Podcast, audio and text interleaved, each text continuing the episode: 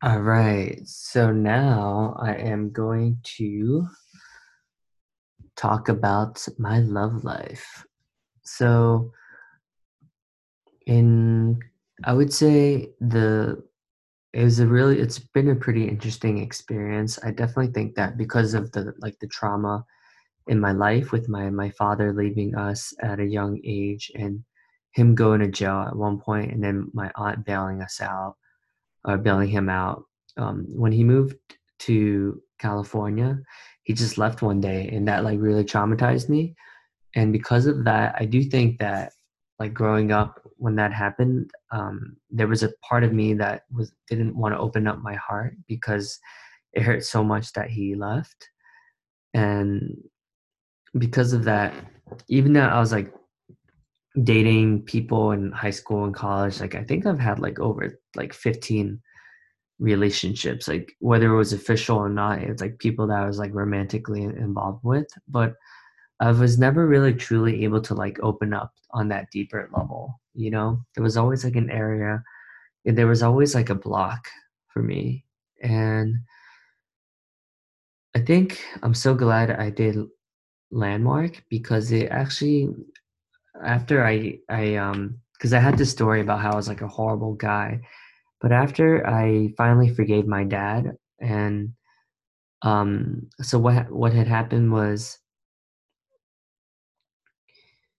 he there's this program where um I went to this it's like a it's like a personal development program. Ping me, reach out to me afterwards if you're interested in learning more.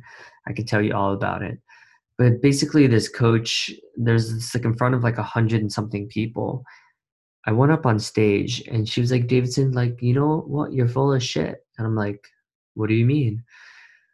She's like, you said you don't give a shit about your dad, but you won't even, you said you won't even invite him to your wedding. Like, what is that all about?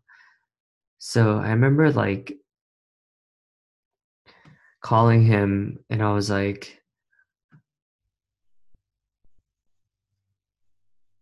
"Hey dad, um, you know, like what happened? Like why'd you leave us? Like why'd you move to California and leave mom?" And he was just like, you know, for a job, but you know, he was basically like, "Oh, you know, me and your mom just didn't work out, you know?"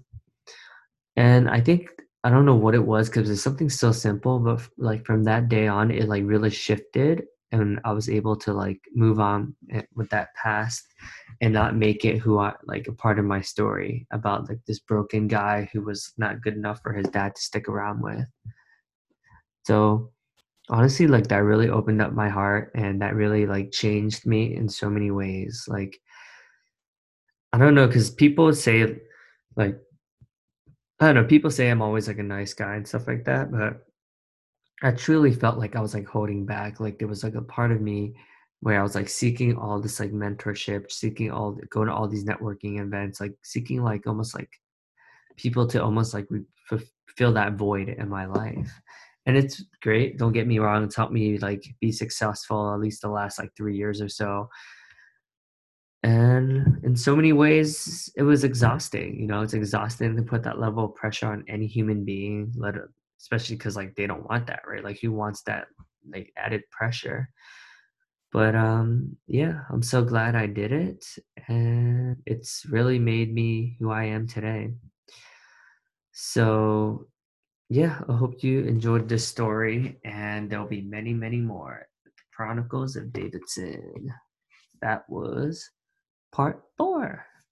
Cheers, stay on stick for part five.